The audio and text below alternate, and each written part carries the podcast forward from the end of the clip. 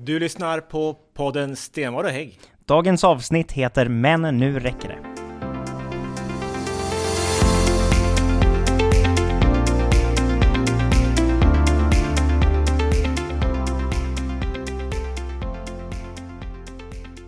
Välkommen till eh, april månads eh, poddavsnitt. Idag är en stor dag, Alexander. Idag, efter över ett år, så öppnas ju några framdörrar på bussarna i länet. 46 stycken bussar får upp eh, framdörrarna idag.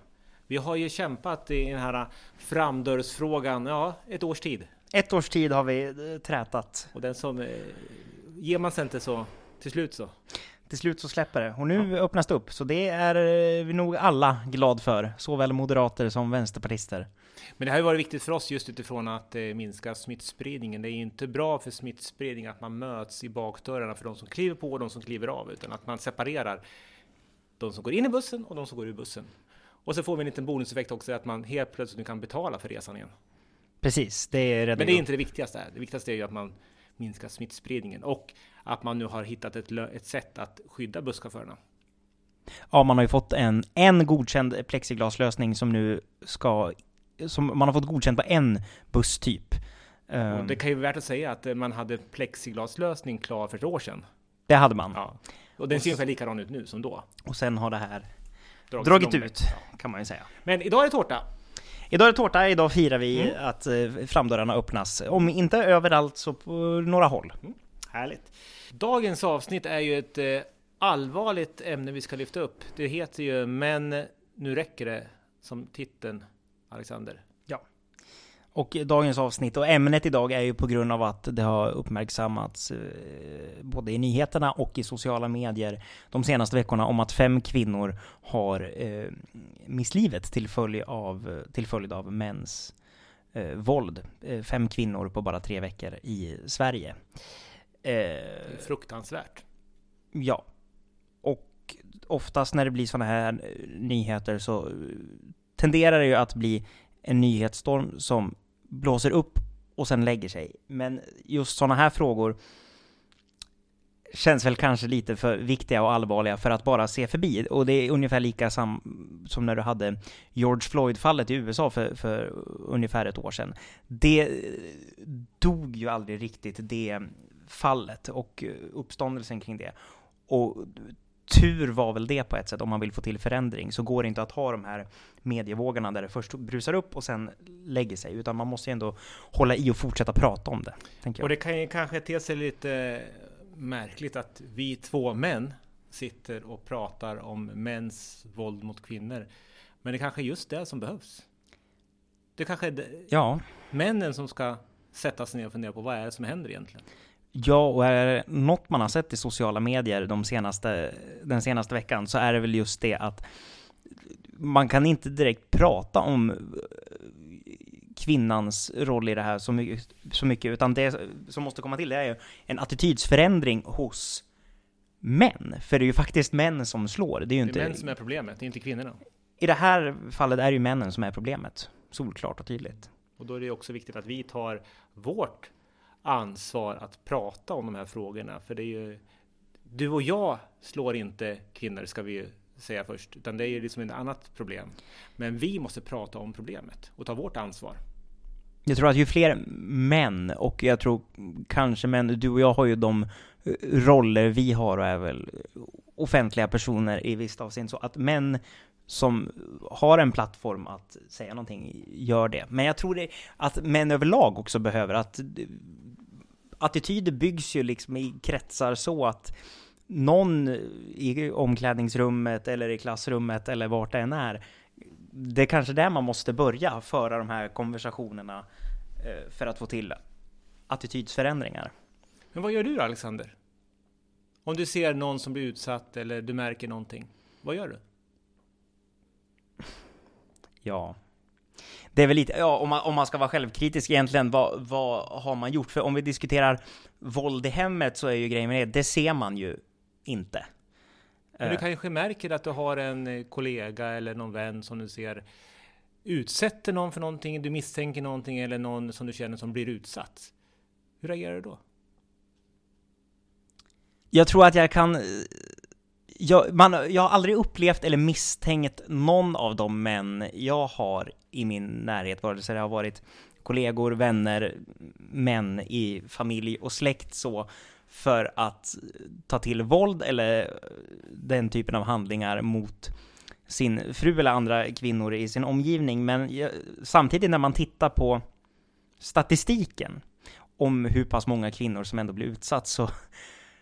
Ändå, finns de där?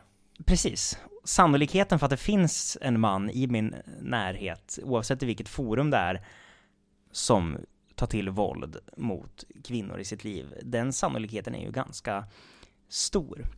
Och sen tror jag att eh, när det gäller människor man inte känner, så är det mycket lättare att ställa sig upp och säga ja, ah, det här är så fel, eh, vi måste få ett slut på det här och allt sånt bara på grund av att du har liksom inget band till människan, så det blir lättare att ta till hårda ord om hur saker och ting borde vara. Men när det väl, om vi säger nu att det skulle uppdagas att en av mina nära kompisar skulle ha slagit sin flickvän eller vad det än är, då, då, då tror jag inte man är så jävla kaxig som en manlig kompis längre och lika benägen om att stå där och säga att allt är så fel och inte, utan då börjar ju jakten på ursäkter för man vill nog inte riktigt greppa det helt själv. Är det inte så att man eh, mångt och mycket tittar bort och duckar kanske när det väl...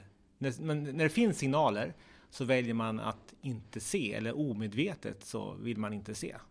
Och då ja. flyttar man fokus till någonting annat. Ja. För det är så oerhört jobbigt att ta i en sån situation. Ja, och samtidigt tror jag också det är att anledningen till att väldigt många väljer att vara tyst är att eh, man, man aldrig är helt säker på, slår den här mannen sin partner? Och då tror jag man, just den här, man är nästan helt säker på det, men den här lilla delen som ändå inte gör en helt säker gör ju att man fegar ur, för tänk att anklaga någon då för att slå sin partner men sen raddar bevisen upp sig och så har det liksom inte hänt och då har du ju liksom då har du anklagat en människa för liksom en jävligt illa dålig handling. Och det är ju samma sak om du ser, eh, eller om du misstänker att en kvinna blir utsatt, så är det inte så lätt att ställa frågan heller. Nej, för tänk om det inte skulle vara så då? Och så kommer man liksom fram bara, du, jag tror din eh, man slår dig hej vilt hemma. Uh, och sen är absolut inte så fallet. Och, ja, det här är ju en väldigt svår och komplex fråga och det handlar mycket om, som du också var inne på, att det är situationer där det inte finns andra människor med. Eh, ja. Så att på det sättet gör det ju ännu svårare. Va? Men ändå så är det ju viktigt att man som man, då, som vi, att vi lär oss att se tidiga signaler och vågar och stå upp och agerar. Och säger ifrån när man ser att någon börjar närma sig gränsen, att det där är faktiskt inte okej. Okay. Och sen också ändå landa in kanske i att det är värt att ta att det blir lite stel och dålig stämning för stunden, men du kanske har gjort något jävligt bra på, på, på längre sikt. Inte sitta och leta ursäkter till sig själv till varför man inte och nej, men kan, ja, att det kanske ändå är bättre att ta lite sura miner och dålig stämning för stunden. Men frågan man kan ställa sig, vad kan vi göra mer på övergripande nivå? Eh, vi kan ju se på sociala medier nu, nu är frågan som du säger väldigt aktuell. Man lägger en banner på sin profilbild. Eh, det i sig kanske inte gör skillnad, men det visar ändå någon, på något sätt liksom att man frågan lever vidare och man tar den på allvar. Ja, jo, absolut. Men jag menar, alla kan ha en stoppa mäns våld mot kvinnor banner på sin profilbild på Facebook, men då är frågan, hur lång tid dröjer det innan nästa terrorattack kommer när du ska på med ett solidaritetsfilter på den där profilbilden, innan det blir ett till pandemi och du ska backa sjuksköterskorna och ta ditt vaccin och till slut så syns inte du på din profilbild för den har drunknat i olika filter för att du ska uppmärksamma vissa frågor och det tyder, det blir så... Frågan är större än så? Att det bara, Frågan är större än så, över. men samtidigt visar det också på någon form av... Ja visst, jag tog den frågan på allvar då, men sen kommer det annat som det där drunknar i och det gör inte skillnad i det stora hela, för till slut så blir den typen av engagemang bara någon form av godhetsposerande. Tror jag. Mm. Jag tror att det kan vara bra att man lyfter frågan och den blir aktuell, men den måste leva vidare. Och, och det gör den inte med banners. Och det handlar ju egentligen, vad, vad vi är inne på egentligen, det handlar om att mm. vi måste ju faktiskt jobba med värderingarna. Hur uttrycker vi oss gentemot varandra? Att du inne, det där kanske har större påverkan än att man har en banner. Mm. Jag tror att i grund och botten, det som måste göras mest är ju att få till attitydförändringar, få till förändringar, som vi sa, liksom ute i omklädningsrummen, i klassrummen, i grabbgängen. Sen är politisk handlingskraft nästa steg att komma med förslag och lösningar som kanske bearbetar de mer direkta problemen. Att man sätter stopp för männen som slår genom politisk handling. Men och sen kan man väl i slutändan använda banners så, men jag tror attitydförändring är nummer ett. Nummer två är politiska förslag för att ta itu med problemen. Eh, för att visa att samhället finns där. Och sen är väl kanske banners och profilbilder etapp tre. Och det vad vi kan göra då på individnivå, vad du och jag kan göra, det är ju om det vi pratade om tidigare, det kan vara svårt att se när någon blir utsatt eller man, man, gärna, man, man märker inte. Men man kan faktiskt säga ifrån när någon beter sig eller säger saker som, inte, som man inte ska. Då kan man markera. Att man börjar i den änden. Det kan vara ett sätt man gör. Men vi har ju också en annan del, det förebyggande arbetet. Vi som region har ju, har ju ett ansvar för hälso och sjukvård, förebyggande eh, och de delarna. Och där finns det ju också saker man kan göra. Vi har ju fullmäktige nu som är den här veckan lyfts ju frågan om eh, våld i nära relationer som en, som en interpellation. Det är ju en fråga som vår eh, ledamot Eva-Maria Andersson ställer till ansvarig regionråd. Vad gör man i vården för att fånga upp de här människorna som blir utsatta i nära relationer? Jag tror det är en viktig fråga att lyfta där. Mm. Sen har vi ju också de här eh, Stickan, är en, eh, en förening som finns, tyvärr finns bara i Gävle, eh, där man jobbar med förebyggande just gentemot männen. Vi har ju våra eh, kvinnojourer som mm. är ett fantastiskt jobb. Eh, men den här jobbar mot männen, när de hamnar i en livskris, så finns det möjlighet att fånga upp dem innan mm. de utsätter kvinnorna. Mm. Eh, de har varit ifrågasatt i Gävle. Vi som region var med och finansierade tidigare, men det slutade med för några år sedan. Så nu är det här bygga mycket på ideella krafter och på finansiering från kommunerna. Men det är en sån verksamhet man skulle kunna lyfta upp och faktiskt få över hela länet. Skulle kunna vara bra. Och det är bra med ideella krafter, precis som Stickan, som jobbar förebyggande. Och det är ju eh, lite det som måste göras också, både när vi pratar attityder eh, och annat, men eh, också våld, det, det, du vaknar ju inte en dag och bara bestämmer dig för att slå din fru, utan man har ju jag tror den psykiska misshandeln som förleder eh, den fysiska misshandeln, det är ju där man måste rycka in och där gör ju Stickan, som du säger, ett bra jobb. För jag tror att blir du bara slagen rätt upp och ner en dag, då tror jag att det är lättare att lämna den typen av dest destruktivitet. Men har du brutits ner mentalt i månader eller år eh, av din partner och sen när väl slagen börjar komma, då har det egentligen bara varit en tidsfråga. Då har du liksom redan anpassat dig till att vara underordnad din partner på ett sätt. Eh, och där tror jag Stickan har en viktig roll. Och det finns nog mycket att lära av dem vad det gäller att sätta stopp redan när det börjar brista rent psykiskt hos eh, dessa män. Men nu är vi mitt uppe i en pandemi som har pågått här nu. Säg inte mitt uppe, vi är förhoppningsvis i slut. Ja, ska vi säga. Ja. Eh, det har du helt rätt i. Vi, förhoppningsvis är vi nu på upploppet som eh, Folkhälsomyndigheten säger. Precis. Men frågan är det här eh, problemet som vi har pratat om idag, att eh, männen som eh, utsätter kvinnor för både fysiskt, fysiskt och psykiskt våld. Har det blivit ett större bekymmer nu under den här pandemin när vi har isolerat oss i hemmet? Vi ska ju inte vara ute och möta andra människor, vi ska inte gå till jobbet, man ska sitta hemma och bara umgås i familjen. Och blir man utsatt i familjen så är det ju kanske tufft. Ett problem för både kvinnor som blir utsatta och barn som blir eh, utsatta för våld i hemmet. Ehm, för hela de här yttre varningsflaggorna som man kanske hade haft i vanliga fall märks ju inte av. Om vi tar liksom våld mot barn. Jag menar, det, det, kanske skolan är ganska bra på att snappa upp och se eh, om det är problem. Men hela det har ju också liksom försvunnit nu om du har distansundervisning. Eh. Och sen blir också barnen utsatta för om eh, föräldrarna är på varandra så är det också ja. mot barnen. Så det är klart att det, det behöver inte vara fysiskt våld mot barnen, de blir utsatta ändå Nej. i att mm. leva i en sån kontext, i en isolerad miljö. Mm. Där eh, mamma och pappa är hemma mm. hela dagarna. Mm. Så att frågan är om det här blir kanske ett större bekymmer som vi inte har sett resultatet av än. Eh, det kanske först vi ser när pandemin släpper. Och vi kan börja umgås och börja träffa människor, gå till jobbet som vanligt igen. För många är jobbet en fristad, att komma hemifrån, att få umgås med andra, träffa andra. Och på samma sätt så är det också lättare att upptäcka problem om man möter andra människor. Då kan ju du och jag se andra som blir utsatta på ett annat. Precis.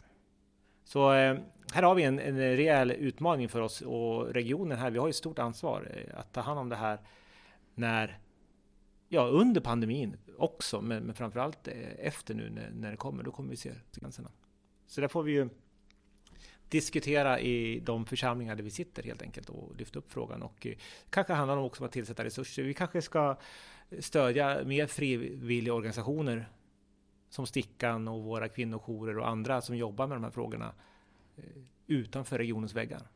Och föra dialog hur vi bäst backar upp kommunerna som också eh, genom sina socialtjänster också... Jättestort ansvar. Ja. Så att där har vi en, någonting verkligen att ta med oss och, och fundera på. Men vi är inne på pandemifrågan. Vi, vi kan ju inte hoppa över den helt nu. Du var inne på att eh, jag säger att vi är mitt uppe i den och du vill... Eh, det kanske var du smart, påpekar, du jinxar inte. Du påpekar då att vi kanske, eller vi förhoppningsvis är då i slutet, upploppet då. Men eh, vaccineringen, det är ju det som är på något sätt ska rädda oss ifrån det här eh, och kunna göra att vi kan återgå till någon form av normal, normalitet igen. Eh, och det går ju framåt. Allt fler vaccinerar sig. Ja. Det känns och, som att det är på, nu är det på rull på riktigt. Och Gävleborg leder ligan. Precis, vi har ju störst andel eh, som är vaccinerade, vilket inte är helt ologiskt med tanke på att vi har fått mer vaccin än andra regioner. Man får ju vaccin utifrån antal äldre man har och vi har ju ganska ålderstigen befolkning jämfört med andra regioner. Så ja. att vi har fått mer, eh, men har gjort det bra. Vi kastar inga, vi kasserar inga doser. Sen är det alltid en diskussion om hur man, det ska gå tillväga med vaccineringen. Men, eh, Bokningarna har ju varit, som, för de som är digitalt bevandrade så har det väl funkat eh, relativt smärtfritt. Men för de som inte är digitalt bevandrade eh, och det kan, tycker jag inte man ska behöva efterfråga av 80-plussare att de ska vara heller, så har ju det här, eh, själva bokningsprocessen varit ett eh, helvete. Och jag brukar lyfta fram att det är inte bara äldre som kanske inte känner sig helt bekväm med att använda BankID och logga in, utan det kanske finns de i vår ålder som hellre pratar med en människa och får, får hjälp. Man kanske har frågor man vill ställa. Mm. Hur det funkar, vilket vaccin kommer jag få? Eh, och sådana delar va, än att man eh, bara hänvisar till digitalt. Mm. Sen har ju vi lagt massor förslag på ytterligare åtgärder man kan göra med drop-in vaccinering och eh, uppsökande verksamhet, kontakta de som vi vet ska vaccinera sig, boka in dem. Ta hjälp utifrån. Upphandla precis. Vi ska göra allting i, själva här nu i regionen, men vi kan ju ta hjälp av andra som också vill hjälpa till. Mm. Våra hälsocentraler runt om i länet gör ju ett fantastiskt jobb och de kan ju stötta upp kanske mer också, ta hand om de som är frekventa besökare där och vaccinera mm. Så det finns ju jättemycket man kan göra. Men målsättningen att innan sommaren så ska vi vara färdigvaccinerade. Eh, det ser ut som att vi nästan skulle kunna klara av det. Det ser ut som så. Eh, jag, jag eh, är tveksam, men eh, hoppet lever. Ja, jag är hoppfull. Jag tror att vi kommer att fixa det här innan, innan sommaren är slut så ska vi nog se till att vi är vaccinerade. Och jag ser fram emot att få vaccinet. Det gör jag också. Du ska vaccinera dig? Självklart. Skulle du ta AstraZeneca? Ja, inga problem. Ja, har jag heller inga bekymmer att ta det vaccinet. Men vi kommer förmodligen inte få det. Men eh, vi får se vad det blir. Vi får se vad vi får. Ja, eh, Sputnik är jag väl inte jättesugen på, men eh, alla andra så tacka och ta emot. Ja, det här var eh, vårt eh, aprilavsnitt om eh, ett stort samhällsproblem som vi har om att män slår kvinnor och att det räcker nu. Nu får, får vi ta tag i det här problemet på alla nivåer, både på individuellt, du och jag, där vi finns i de miljöerna, men också på ett eh, övergripande perspektiv. Och det får inte heller bli en fråga som eh, får tyngd men sen ebbar ut. Nej, vi måste hålla i. Om en månad så då hörs vi på nytt igen i vårt eh, kommande avsnitt. Ja, eh, skicka frågor. Har man frågor, tankar, idéer som man vill ha svar på eller vill att vi ska lyfta upp så kan man alltid höra av sig. Och hur gör man då? då? Vi finns på Facebook, Moderaterna i Gävleborg och på Instagram, Stenvard och Hagg. Ja, och så finns det våra kontaktuppgifter också på Moderaternas hemsida och på regionen så att man kan mejla och ringa. Så på återhörande när vi har kommit in i maj månad och eh, vi hoppas att det har blivit varmt ute då. Lagt sig en rejäl värmebölja över Gävleborg. Ha en bra valborg!